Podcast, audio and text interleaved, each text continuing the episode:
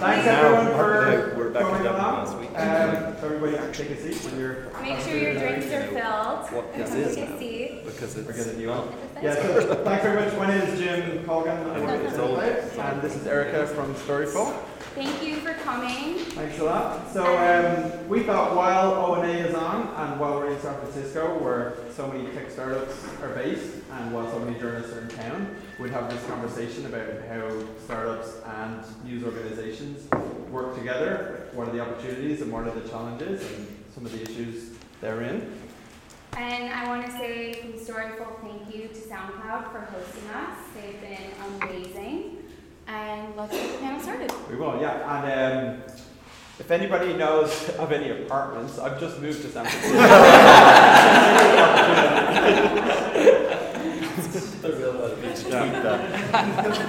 so we really want as much of the uh, of you guys to be involved as possible. So um, we're just going to start it off, but you know, definitely we'll turn to you guys pretty quickly. A lot of uh, journalists and people from tech here, so you know, you guys can contribute as much as as we do. So I'm just going to let people introduce themselves, and um, and then we'll get going. So Let me start. yeah, you go it. Uh, hi, I'm Anthony DeRosa. I'm from Reuters. Uh, I'm the social media editor. Um, my job mainly consists of kind of observing what's going on uh, in the news in different parts of the world, integrating that into Reuters products, whether it be our website, uh, the different social media platforms that we have.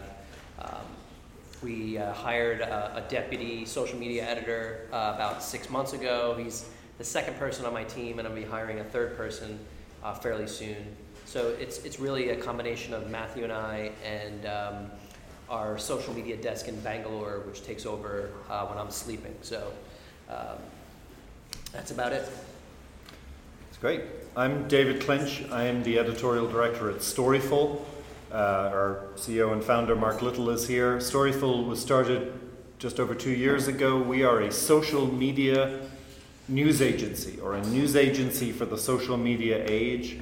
We, uh, both Mark, myself, and most of the people who work at Storyful worked in traditional news organizations all our lives and faced the problem of this massive uh, wave of social media content that's out there that is consistently playing a role in the news agenda every day of the week. And there are three fundamental problems that we set out to, to solve for the news industry discovery how do you find this content?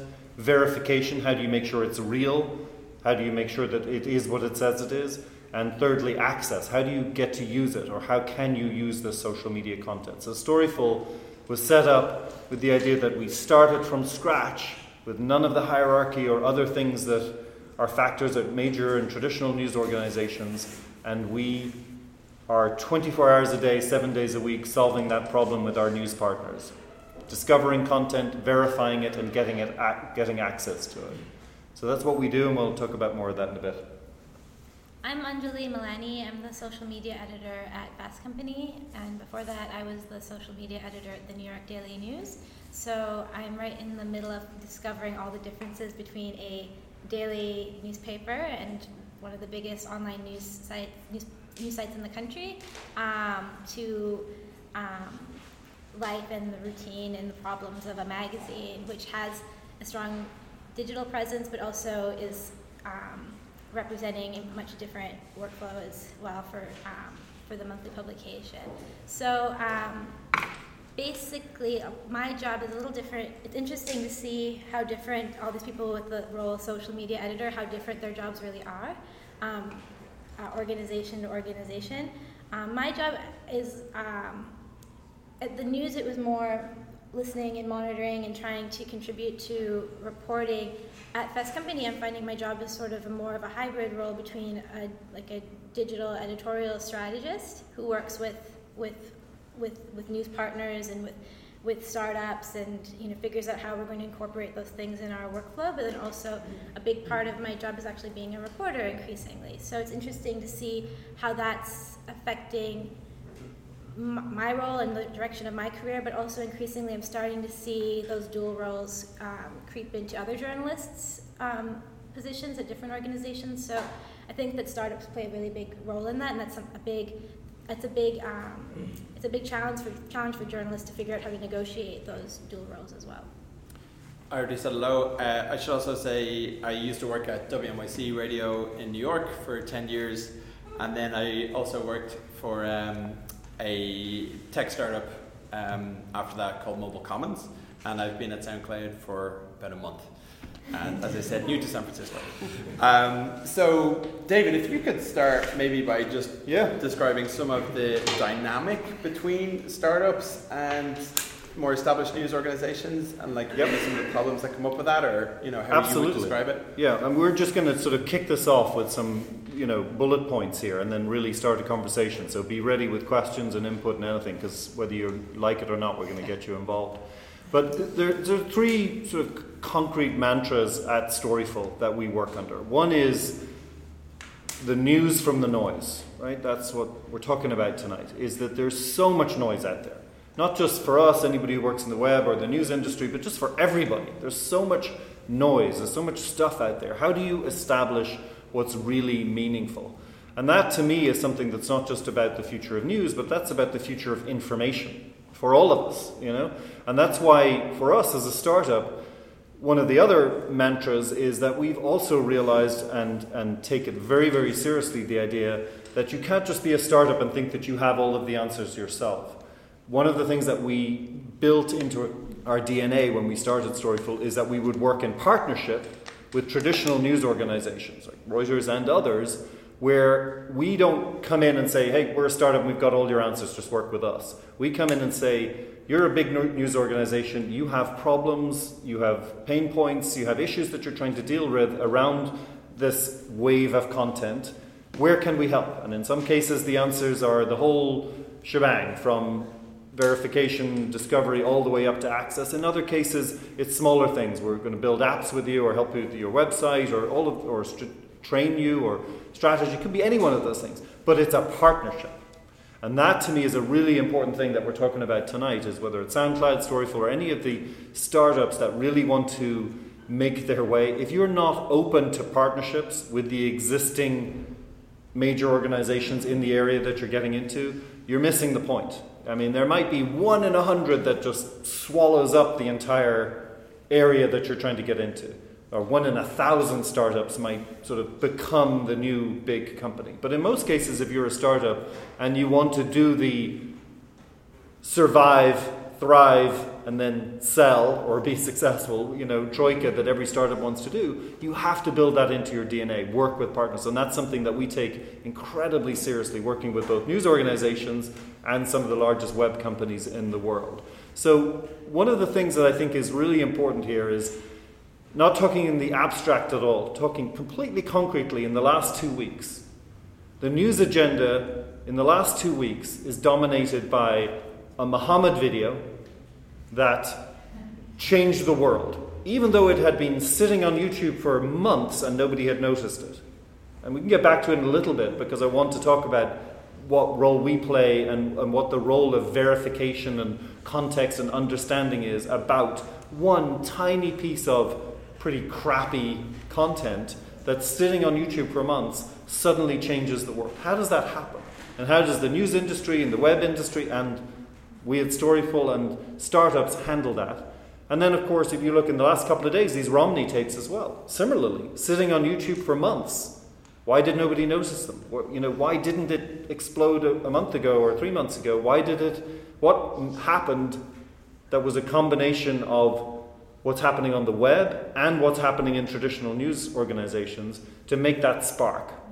And I think if you just look at those two things alone, and you know, Arab Spring and everything else that we've been involved in in the last two years, and we didn't script it this way, by the way, but it sort of feels like we did two and a half years ago when we started. We didn't know the Arab Spring was going to happen. We didn't know that social media was going to be this important, but it has become so.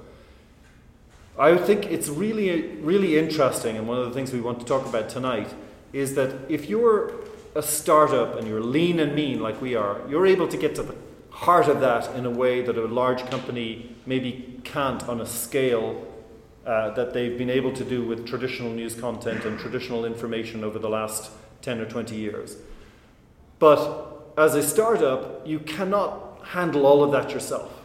And you can't possibly just take this massive wave of content that's out there and as a startup say, okay, we've got it all here, we've got all your answers here, because people are still consuming their content in relatively traditional ways. They're consuming their content through news organizations or they're going on the web through social networks and they're consuming it that way. And you have to find a way, as a startup in this particular area, to plug in to those ways that people are consuming content. And that's something, again, that we take very, very seriously at Storyful. So we get back to a few questions about how all of that works for us and how verification in particular, and access and ownership. Uh, I was speaking at a conference a couple of days ago in Amsterdam where the theme was ownership of media and how ownership is changing. And that's obviously a huge issue as well. Is you know, will the traditional news companies still own information and news the way they do right now? Well, I don't know all the answers to that, but all of those are issues that I think we want to talk about tonight, and particularly the way in which this new dynamic between startups and large organizations, news and web, works, and in some cases how it doesn't work. So, Anthony, you're at a large organization. I wonder if you could just describe if there was any resistance to working with you know smaller companies on the outside and, and how you might have internalized um, any of what David's talking about and and how you decided to you know work with other other organizations and how that worked out. Yeah, I mean at first um, I used Storyful within the immediate uh, group that I work in, the digital team, which consists of maybe uh, 20 to 25 people. Um, and we we're responsible for running Reuters.com which is kind of the public facing commercial side of the company. And then you have the agency side, which is selling news to, you know, New York Times and Tribune and so on and so forth. And I really saw the value immediately of, uh, of having a service like Storyful monitoring all this social content and looking for the stuff that was relevant to big uh, news stories that were happening at, at, any given time. You know, the Arab Spring, uh, the election, uh, you know, a lot of these campaign uh, gaffs and videos and, and just even the ads because people want to know what direction the campaign's going to. What, what are they targeting? Are they targeting uh, the economy? Are they talking about uh, healthcare? That's all stuff that we need to report on and, and show what shifts are happening um, with the election. So we're constantly not only pulling stuff from our traditional sources, from our reporters, um, looking at what's popping up on social media brings a whole other dimension into the reporting that we can do. So, getting back to your question about resistance, um, I think the way that I kind of break through that resistance, and there is sometimes, because they think, well, this is unverified, this is just coming from people who aren't reporters, who aren't going through, you know, the traditional journalism um, methods of finding out if this information's true or not. Well, that's what the newsroom's there for. Having uh, a service to, to point you in a direction of what's out there and doing some verification because you guys are, are all, you know, dyed in the wool journalists. Before you came into doing Storyful, you, you spent a lot of time in newsrooms and you understand that you have to kind of vet this stuff before you put it out there. And if, if you're familiar with Storyful, they, they tell you what they know about the video, they clear uh, stuff that they can get. Um, the, the sources to give them the rights to use it. So that already does a lot of the work for you uh, ahead of time. Obviously, you want to do your own verification. You want to go into your newsroom and have them look at stuff. So being able to tell the newsroom that th- these are these people are, are legit. They they have a journalism background and, and are doing a lot of vetting and verification of it makes them feel a little bit better. Telling them what the background is of, of the principals at the company.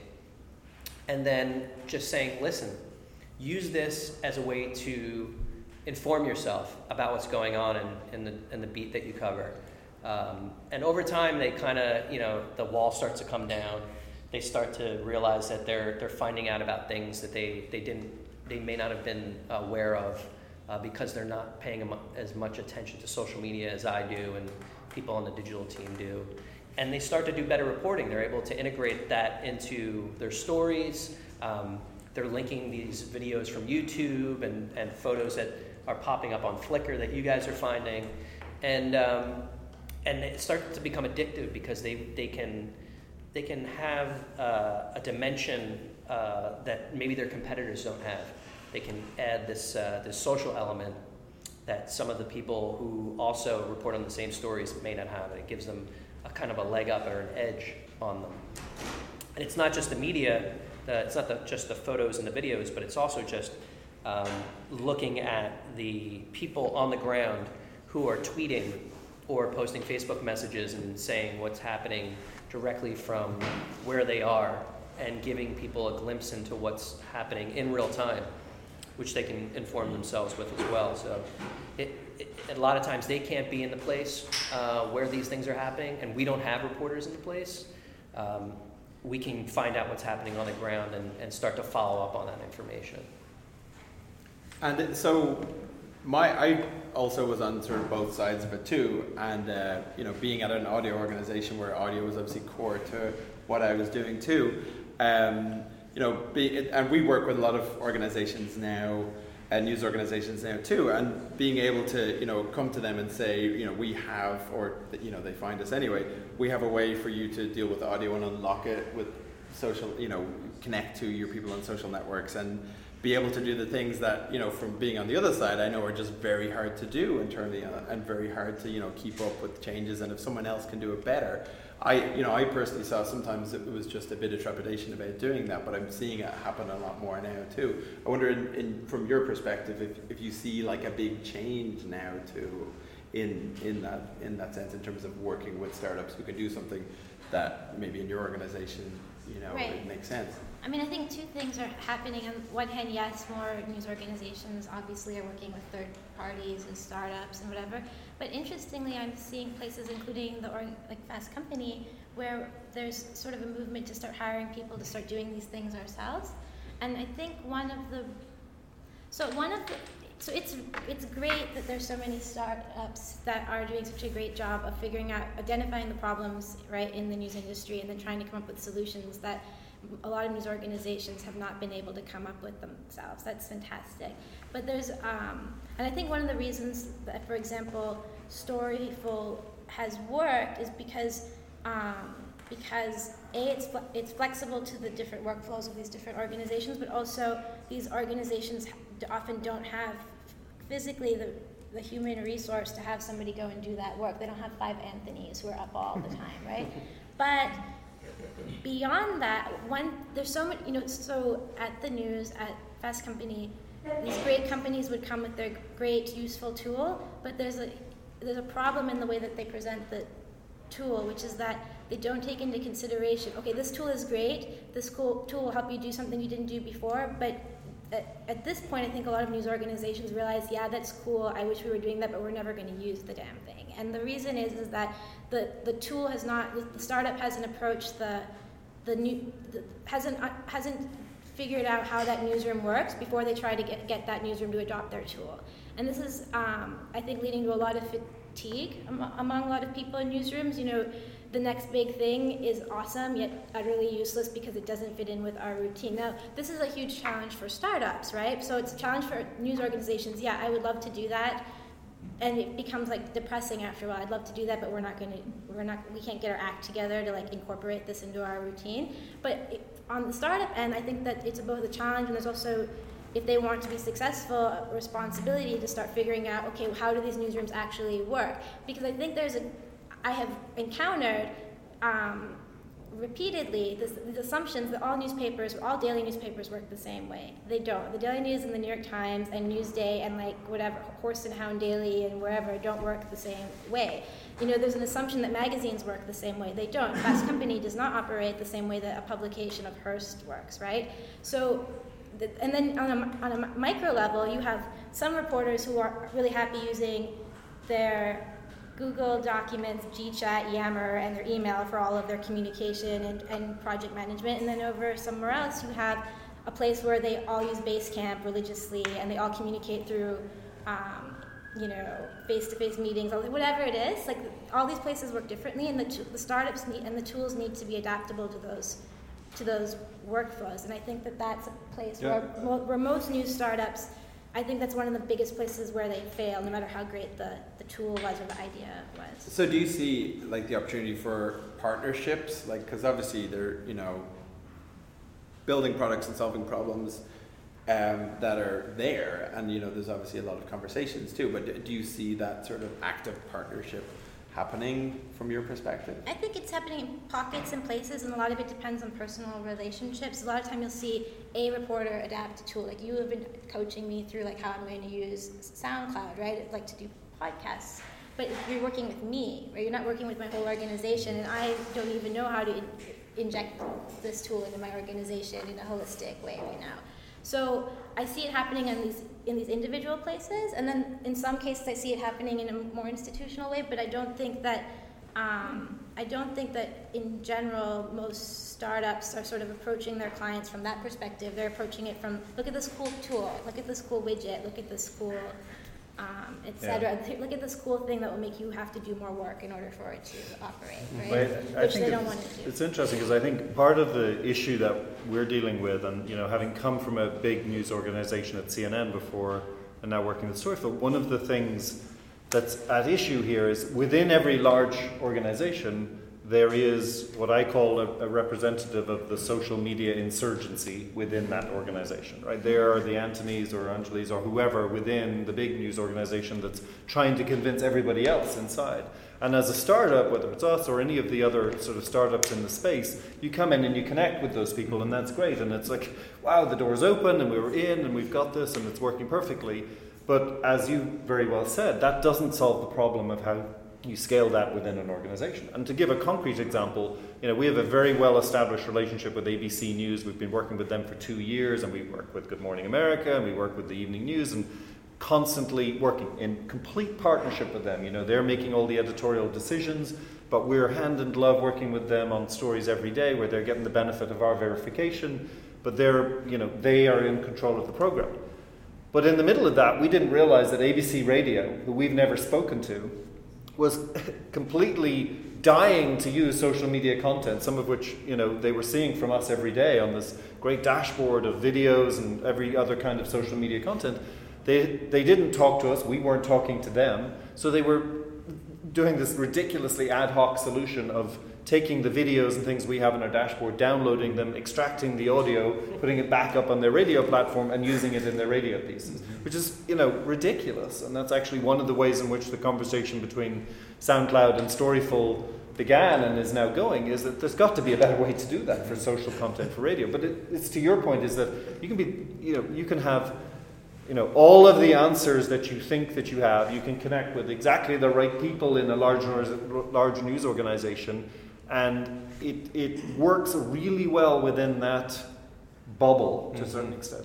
But the challenge that we're working on, and I know Anthony's working on, and others, with, you know, within that dynamic is how do you scale that out to the whole larger news organization? Mm-hmm. And then also, you know, for you as a startup, how do you handle working with a huge news organization or a yeah. massive web company like Google or YouTube, which has you know dozens of different groups, and we work with dozens of different groups at Google and YouTube, and in each one we've got one or two people that we deal with, and then all of a sudden you're presented with the problem of, okay, now we want to do this across the entire company or organization, yeah. and you haven't prepared yourself for that. So I think that's really an excellent point, and that is where partnership matures, you know, and that's where you, in a sense, and we're sort of at this stage now at Storyful where you stop being a startup and you have to re engineer yourself to be something, whatever the thing is after a startup before you become a large, you know, organization yourself, is you have to work out what your priorities are and you have to work out exactly how you do scale that kind of a business because it's not going to be sustainable to just have these sort of points of contact that work very well but never really spread out you know and i know i'm sure that's a problem for you guys as well within the company yeah. is that you can sort of carve and was for me at cnn you can carve out a group yeah. of people even across departments they get what you're doing right but that doesn't change the nature of the company and it doesn't change the way the yeah. overall news company and i think one other point that you made very well is social content is incredibly important but not everybody has really solved the problem of how you use that social content Yeah. and, and I think in terms of the culture, like when I was on the other side of a news organization, I would look to startups and see the dynamism and you know the efficiency and the entrepreneurialism, and sort of wish we could incorporate that you know culture and element too, and you know seeing it across news organizations, and you know I, I I wonder if that's a part would help to what what you're talking about too, like making things happen quickly and moving in the same kind of streamlined way, you know. Yeah. But um, I would love to. I just wonder if any of this resonates with any of you guys. If anyone wants to um, respond to anything so far, um, either from a news news organization or from more technology background. Um, Jump in. anyone- please. Paul. yeah, feel free. Anyone? But you know, I mean, I mean, one thing that I would say too is I think another challenge for both journalists and for people um, approaching them from the startup world is that in a lot of organizations, I think especially big ones, that Daily News was not as big as as Reuters, but I, I even witnessed this there. There are some, there in some, on some level, the workflow is very institutionalized throughout the organization, and there's a hierarchy, and you can depend that things happen through certain channels all the time and whatever. But there's also these strange pockets in the organization that have their own workflow, right? So, but they, but for your tool to work, that maybe those two parts have to work together, like the editorial side and the photo department or Mhm. whatever. And I think that, you know, most organizations, I don't know, but I think it would be really hard to, and I know that many are trying to do this, but I think it's very hard to map how your organization actually works, and it's even harder for the startup. So I have noticed that there are some people, many of them journalists who, start, who are starting companies, who sort of are starting their companies and have started their companies by just going one by one to potential partners and kind of learning how they work. So a great example of this is Craig Silverman is starting Spundge, which is um, when, when I first saw it in January, it was basically a discovery tool and a sort of like a sort of like an like a um, like a like an easy assignment desk. And then as he went and visited newsrooms and talked to me and other people, that that tool actually evolved into like this flexible um, like workflow solution for, for your newsroom, or even it's almost like a hack of you know hack workflow you can put on top of your broken CMS, right? And it can like it can help to like consolidate just your communication problems, but it's like customizable, right? And I was really impressed that he spent the whole year going to different organizations, having them finding finding the finding the the whatever the Insurgents. insurgent Yeah. or whatever. But th- I don't think that word's even relevant anymore. I think Yeah. people, it's not for lack of will that organizations aren't doing this. It's like something else. It's something more practical. Yeah. But um, but I was really impressed that he did that. And he iterated and iterated and iterated by learning about lear- reacting to workflow at these different organizations. And I think that's that makes it a more hopeful product Yeah. for him and Well, the and I think that the point is, and, and Anthony can answer to this, I think, better than anyone, is that what those insurgents have now become, or what you have to become, is almost an entrepreneur. You know, within your news organization or big web company, whatever you are, you have to sort of build a business, and you know, seeking the partners in each department who you Right. can work with. And when Craig uh, introduced me to Spundge, um, I told him, "This is great. I think it's really cool, but how do I get a 3,000, you know, journalist uh, workforce to start using a different tool that they've been using for the past, you know, 15, 20 years?"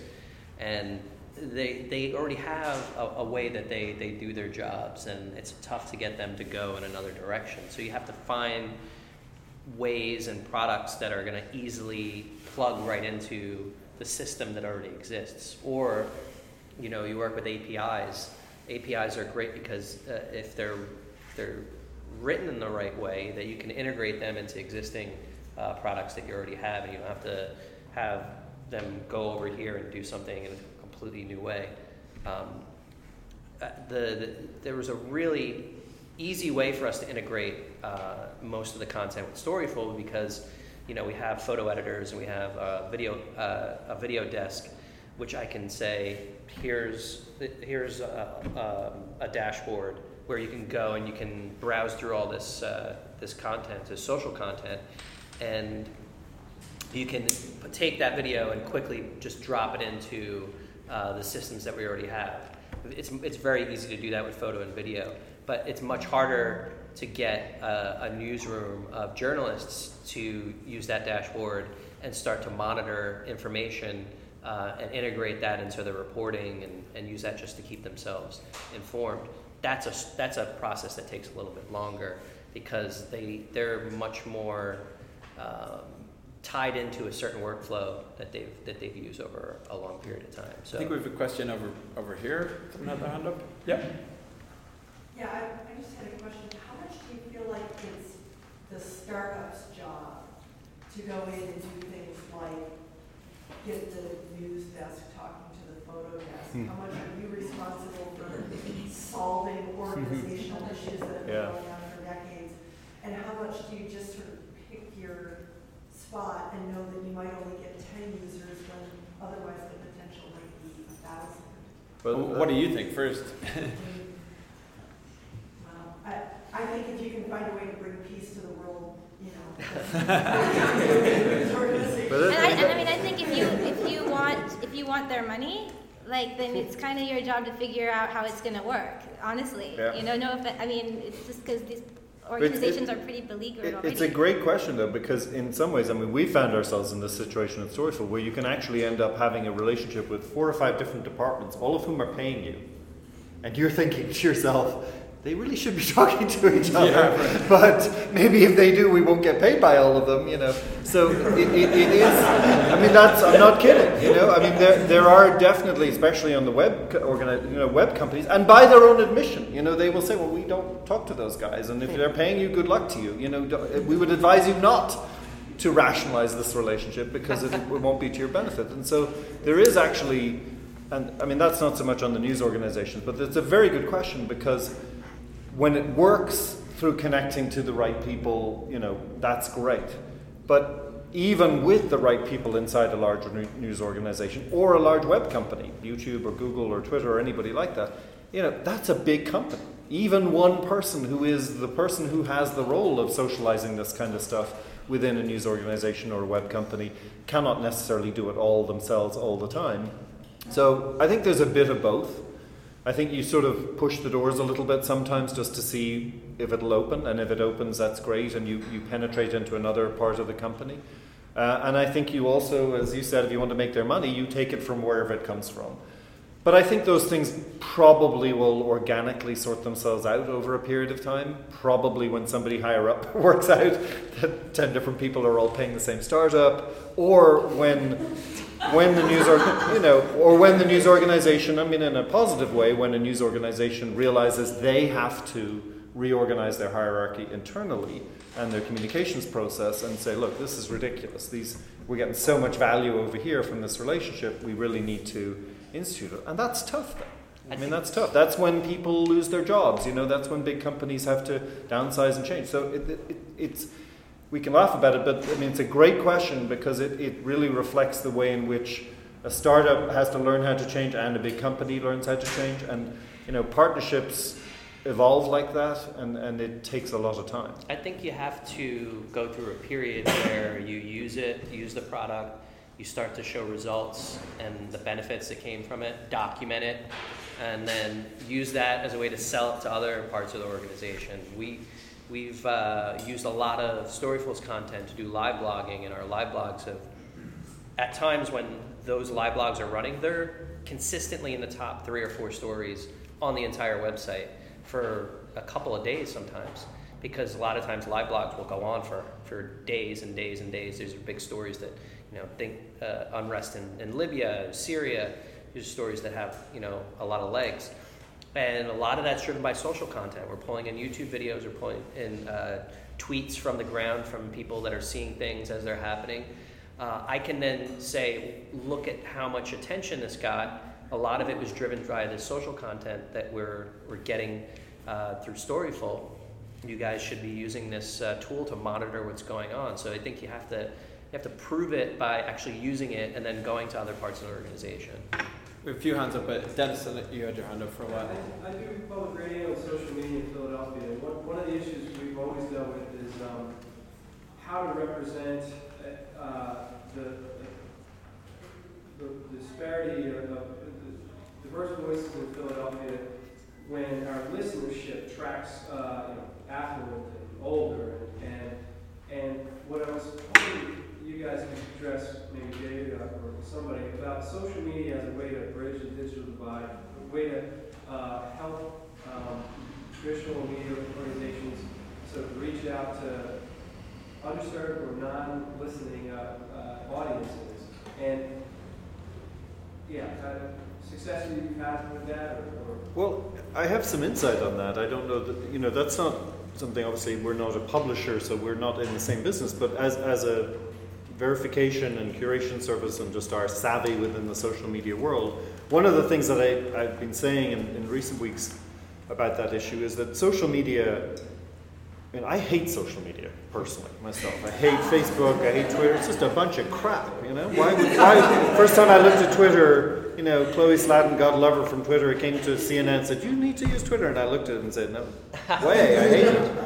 You know, but you know, what we've done is taken a journalistic approach to curation, and and you know what Anthony was talking about. You know, if you want to go to Egypt right now, I can take you there right now with our curated Twitter list for Egypt. I can take you to San Francisco. I can take you anywhere with our curated Twitter list. And I think that I would sort of reverse engineer that kind of thing that you're talking about by curating the conversations, you know, whether they're on Twitter or Facebook or wherever they are. The ones that are of interest to you are established audience, but maybe the others that are outside of that realm.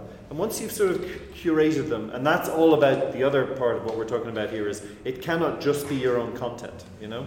Curation is about pulling in your own content and other available content that's, that creates that. And that kind of curation can start the conversation. And that um, opinion, at least, is that that's a way in which you can engage an audience. And I've seen some people in the big news organizations do this quite successfully with curation and crowdsourcing efforts where they will identify a story, pull in the community. We talk a lot at Storyful about it. Every story has a community, right? They don't know they're a community necessarily sometimes, but if you can identify the community, curate it, present it, you know, show it, and maybe add some of your own input, your own content, that's a conversation starter. And to me, that probably is a way in which you can sort of penetrate into a new audience. Because a lot of those audiences, I imagine, who are the less served audiences, would be very enthusiastic about the fact that there is even a conversation around those issues. So that would be my personal suggestion. Yeah, I think you have to kind of do what what Mark and, and what David uh, and Erica do is try to find those conversations and get rid of all the noise. I, I mean, I agree with David. Social media, a lot of it is just a lot of noise, and it's if you just go to Twitter and you don't know how to really filter it well, you're just going to get lost in, in, all the all the updates that are out there. So um, it takes discipline and understanding how to build good lists and using the proper tools to whittle it down to the really important stuff for those underserved communities out there you can do it you really just have to um, find the bits of information that are going to lead you to that community and then you have to be an editor and figure out how do i build a story around this how do i make sense of it how do i put it into context and uh, and you just kind of use social media as the starting point. Those are all little elements, little atoms of news that you can plug into a story that you'd write in more of a traditional sense. And I think that would be really attractive to those communities because not only can they read your story that utilizes all those social elements, but they can go and be part of that story and go to the go to Twitter, go to Facebook, wherever those conversations are happening, and it's it just becomes a continuous loop that, that goes on and on and on. I, I would also say what's um, like all of these terms we've been talking about are you know so new compared to you know everything else in news and and I, I would just say a willingness to try is sometimes lacking in you know more established any organization. So like being willing to try and experiment. Because like even you know, I remember crowdsourcing was a term that was nobody really knew. And um, I remember like talking about it too, it, it, where, where I worked, and, and, it, and it was like, it, it took demonstrating and experimenting before people would buy into it, you know. So I, that, that that's sort of what, what I would say anyway. There, there was, um, yeah, you had a question, and then Marcus, come on, yeah, go ahead.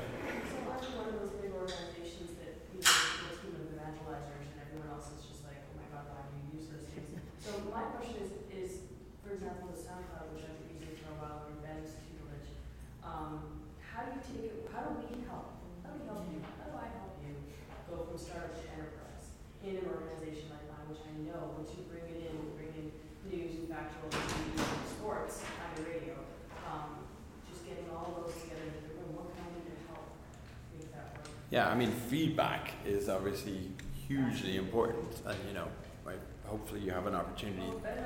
Yeah, that's great. And what, what's your organization? Oh, CBC Radio. Yeah. Okay. Cool. Yeah. go ahead. Yeah, sorry. well, I, I would say um, absolutely feedback, and that's something that we're again, you know, trying to in the small thirty plus at Storyful. It's hard. You can't staff constantly to be providing the service and getting the feedback, and you know, it's very tough. But we're working on that now consistently because we are getting feedback, and we're trying to action some of that and create better systems. But I would say the biggest help that a large organization can do, in particular people like yourself who already get it, they see the value, is to look across their own organization and to find you know, what I a very Irish phrase here, but sort of organized laziness. You know, don't don't try and do something that you don't have to do. What is the best way to integrate what you're the value that you're seeing into your organization without having to rebuild it? You know, what what where can you identify the places where you could say, you know what, this could plug in to this system that we have. It won't take a rebuild. You know, it's not. You can't. In most cases, the problem happens when a large news organization turns around and goes, "We love what you do, startup, but you need to do all of these. Here's 20 things that you need to do to keep our business." Like, shit. You know, we're a startup. we have to spend all this money and this time to build exactly what you want, and meanwhile, there's other companies telling us they want 20 other things. You know, obviously that's going to happen, and startups have to have to build. But a better solution to me is when the large news organizations also say, you know what, we'll get there eventually, but here are two or three things that we can concretely do now to integrate your service that we already see value in to larger parts of the organization. And that might be, you know, you knew you use iNews or ENPS or something like that. And, you know, where can the service plug into that existing? A lot of it is about screen space too, you know, and we've talked about that. You don't, you can't have too many tools or introduce too many things. So where can it be on my existing workflow and screen space? That would be my feeling. Is that obviously it's going to be a bit of tension in both direct directions, but anything a uh, somebody like you can bring to that equation that helps the startup penetrate at first and then maybe make the money to build better solutions is going to be better for both sides than just you need to go off and build it and then come back to us. Because that will happen, but it, it takes a lot of time and some startups just cannot support that, particularly if it's customized in every case. But a bit of everything, you know, customization can happen, but it costs money. So, sorry, I didn't mean to dominate there, but I mean, what do you think? That's I mean, I think that, um, I mean, I mean, the journalist, the journalist or instigator, whatever. His job is not to, like, make the startup rich. Like, that's the startup's responsibility. But that said, um, if you have a, if you want to like see this this relationship grow, like you find this tool useful, you think it's good for your organization. I think that a lot some this is an uncomfortable topic, but I think journalists who are in those roles or like are, make, are putting themselves in that position and, and saying yes, we need to use this tool, need to get better at understanding the business model of their news organization and being able to make the business case for using that tool because everybody i mean this is just reality. Everyone in the newsroom wants things to go more smoothly. They want to do better journalism. They care about that. But the people who are going to actually at the top make the changes in your newsroom for that tool to be adopted who are going to mandate things who are going to spend the money they need to know that it's going to be worth it whatever their business model is if it's subscriptions or if it's if it's page views or if it's sponsorships or if it's whatever. Like I, the, you, I think journalists need to get better not just understanding that even but being able to understand it well enough to present about it right? To actually know the numbers around it to do their research to ask questions and then in ter- in- from the news organization's um, side there's a- I think th- this can only be enabled when there's more freedom of, of that information in the newsroom and some organizations are better about sharing that with their staff than others Mark, you were. Yeah, I'm I'm David Parker, I'm the founder of Storyful. Um, and I was very struck by Anjali's point earlier on about these very young, energetic, visionary companies going into newsrooms and failing at the first hurdle because they can't talk to journalists. Um, I think Dave and myself have an advantage that we're old farts. Uh, first day of journalists before uh, mobile phones were invented. I remember talking to Ben Fox from SoundCloud and being struck by the revolutionary nature of what SoundCloud does because I can remember back to my first story as a foreign correspondent in a block of flats in Holland, reporting a plane crash, searching for a rotary phone, going back to my So I know the revolutionary power of the technology that SoundCloud your standing, as I have done and David has done, in a bunch of boring old farts. In traditional news organisation, you think you're safe because you're bringing a technology that's going to ruin their jobs and probably take the job. What's the thing you say to them to try and get them not just to accept your product, but to also accept your vision? And what's the thing you don't say to them uh, to scare them off? I don't try to overwhelm them uh, at first. I just try to find a problem that they need solved and and attack it from that point. Don't even think about the technology. Don't get into you know oh this whiz bang you know really cool thing that you're really excited about. Think about their job. Think about what they need to do and help them do their job better because at the end of the day, they don't want another thing that they need to do. They, they don't care about how cool the, the technology is. They don't care how shiny the, the toy is. They want to know how this thing is going to allow them to do their job better. So the way I attack it would say, um, with something like Storyful is I, I say, you know, you're trying to do better than the next guy that's, uh, or the next gal that's uh, covering a, a specific uh, topic or story. I can give you a tool that's going to give you information before most other people are going to be able to know about it through people who are experiencing it firsthand on the ground in places where you can't get to. And I'm to, I'm to give you access to video and photos that are coming from these people where you may not have a photographer, you may have, not have a video person. Um, I try to think about not I wouldn't just give them the dashboard right away. I would start to feed them information based on what I'm seeing. And if I'm feeding them information consistently, they're going to be like, "Where are you getting this from? Where are you, where are you finding us all this information?" And I'll be like, "Well, if you'd like, I can give you access to this tool where you can access all this information yourself." And then after they realize the value of what I'm giving them, they can use it themselves, and it, it, it, you, you just you don't want to come at them too too hard right away. You want to kind of ease them into it. So that that's kind of the way that I, you know, evangelize the newsroom with with these tools. You have to first show them what they're gonna what's the benefit from it, and how they're not going to have another thing to add to their plate. Would you say? I mean, I think I totally agree. In a newsroom, is just like in any organization, any business, and any whatever, like uh, if you want to make a convincing argument, it's really important to figure out what other people's goals are and what motivates them and what their problems are, and make it make make whatever you're proposing solve that problem for them or be um, in their interest.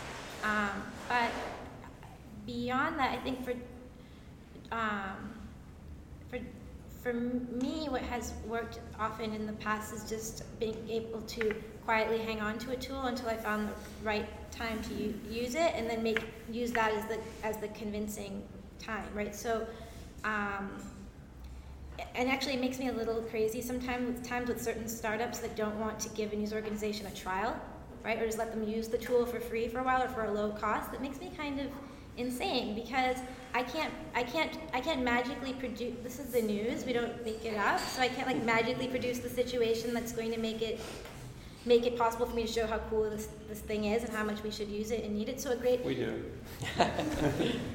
plug um, but a great example of of that I from is when um, we so we, at the news we were using Scribble Live we were trying to use it for live reporting and live blogging and um, and the the perfect opportunity for us to really like make that a more more um, sort of more uh, frequently used tool in the newsroom was Hurricane Irene. But that was like months after we started using Scribble Live. And when Hurricane Irene came, a lot of the newsroom wasn't even a lot of the newsroom was on vacation. Like you know, we didn't know um, you know, our, our newsroom was like in the flood zone, so th- there was a lot of things that made it really necessary to use this tool that could make it very easy for people to access. We c- you couldn't easily access our CMS outside of our newsroom, so it was really important to have this tool where reporters could use a tool f- from their phones and um, and um, and file to the site in real time and whatever. But the, hurricane happened when it was going to happen, and so I think it's really important also just to like hang on to that tool put it in your back pocket, wait for the right opportunity, and then if it requires you staying up for four days, right, in order to, to take advantage of the opportunity, do it because it's not going to come that often. And then from the startup's perspective, like give them the time to do it, be patient because I know it's frustrating. I have been the recipient of that frustration. Like, you know, you say you're going to use this, you never do. I have a lot of things I don't use, and I'm sure it's annoying, but I mean, we don't always have the opportunity to use them or the right opportunity or the convincing opportunity. And journalists have a have have a resource, resource deficit too. We can't just spend all our time playing. We wait for the right, you know, when it's going to be worthwhile to use it. Um, that's it. Yeah. But Cool. There was uh, someone else had their hand up. Somewhere over here. Yeah. Uh, so these are all kind of around the same idea, but I, David, I'm wondering, in the organizations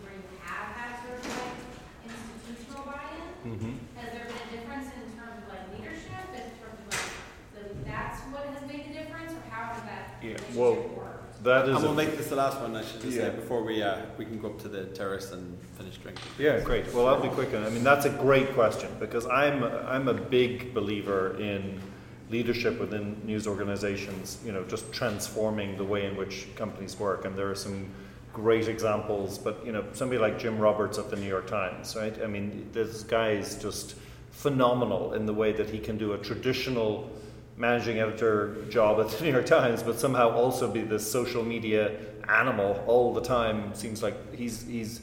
I don't think there are many people who are on Twitter as much as I am, but he's probably one of them, and and and Anthony as well. But it's it's it, that is a huge plus for a startup coming into a news organization to to work with somebody at the leadership level who gets it. And also, really importantly, and Jim has said this to me, the acknowledgement that, that they, the big news organization, don't have all the answers. They're trying to solve a lot of problems, not just specific ones around verification and social media content, but the entire future of their organization.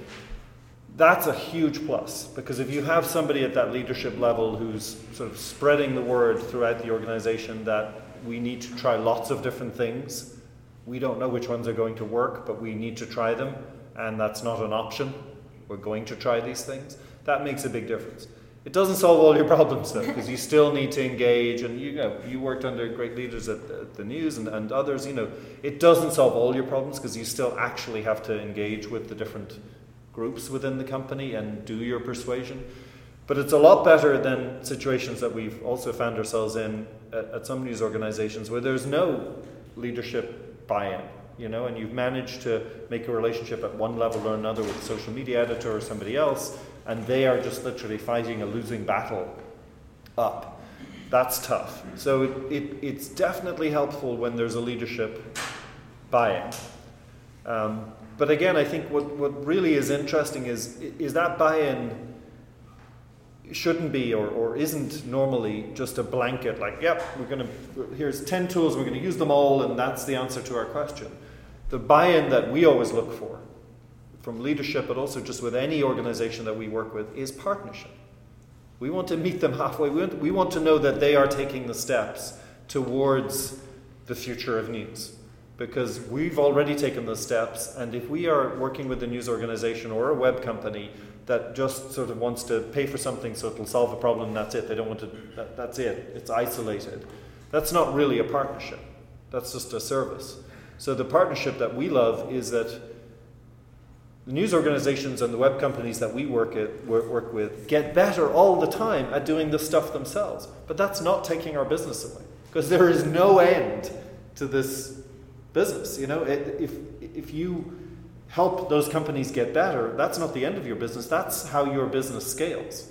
So I think the answer to your question is that it's it's great when there is buy-in from a particular leader or the leadership within a company. But the kind of buy-in that you really look for as a startup is one that is a partnership that sort of organically connects what you're doing with what's happening, the changes that are happening within the big organization. And that's web companies as well as news companies. So follow-up question, have your most successful partnerships happened because you recognize that it's an organization that's going to enable that, or have you put in extra work in those cases? Does that make sense? Yeah, and I mean it's a bit of both. I mean we we've we've had our most success when leaders within you know ABC or Reuters or New York Times or whoever we work with have opened doors for us. You know, recognize the value. That's definitely very very helpful. But we've also had the greatest success when we have you know, the door's been open and we have gone in aggressively then and connected with the different groups within that company. They may have got an email from their boss saying, you've got to try this Storyful thing. But that's only the door opening. You know, that's not the full thing. So what's worked for us is that when the door opens, we have to be ready. You know, we have to be able to go in, train, persuade, personal relationships, for all of this web stuff and social stuff, it's still business personal relationships count for a huge amount. And you know, Anthony's point about this too is that you know he may do a job persuading somebody within Reuters that we're more than just some tool that they've used, and they'll get enthusiastic. But if we then establish a personal relationship with them, that's a game changer. You know, and that could be a, a show or a particular correspondent or a, or a boss or whoever it is. That's a game changer because once they know who you are, that changes, whatever your product is, right? Mm-hmm. Um, so I think we're uh, ready to probably wrap it up, and you can ask any of us any questions after. I also want to point out um, Manolo and Evan and the rest of the SoundCloud team are all around too, and uh, I think we have plenty of beer and we've a terrace upstairs too. So um, thank you for coming, and thank you everybody for taking part, and um, so that's it.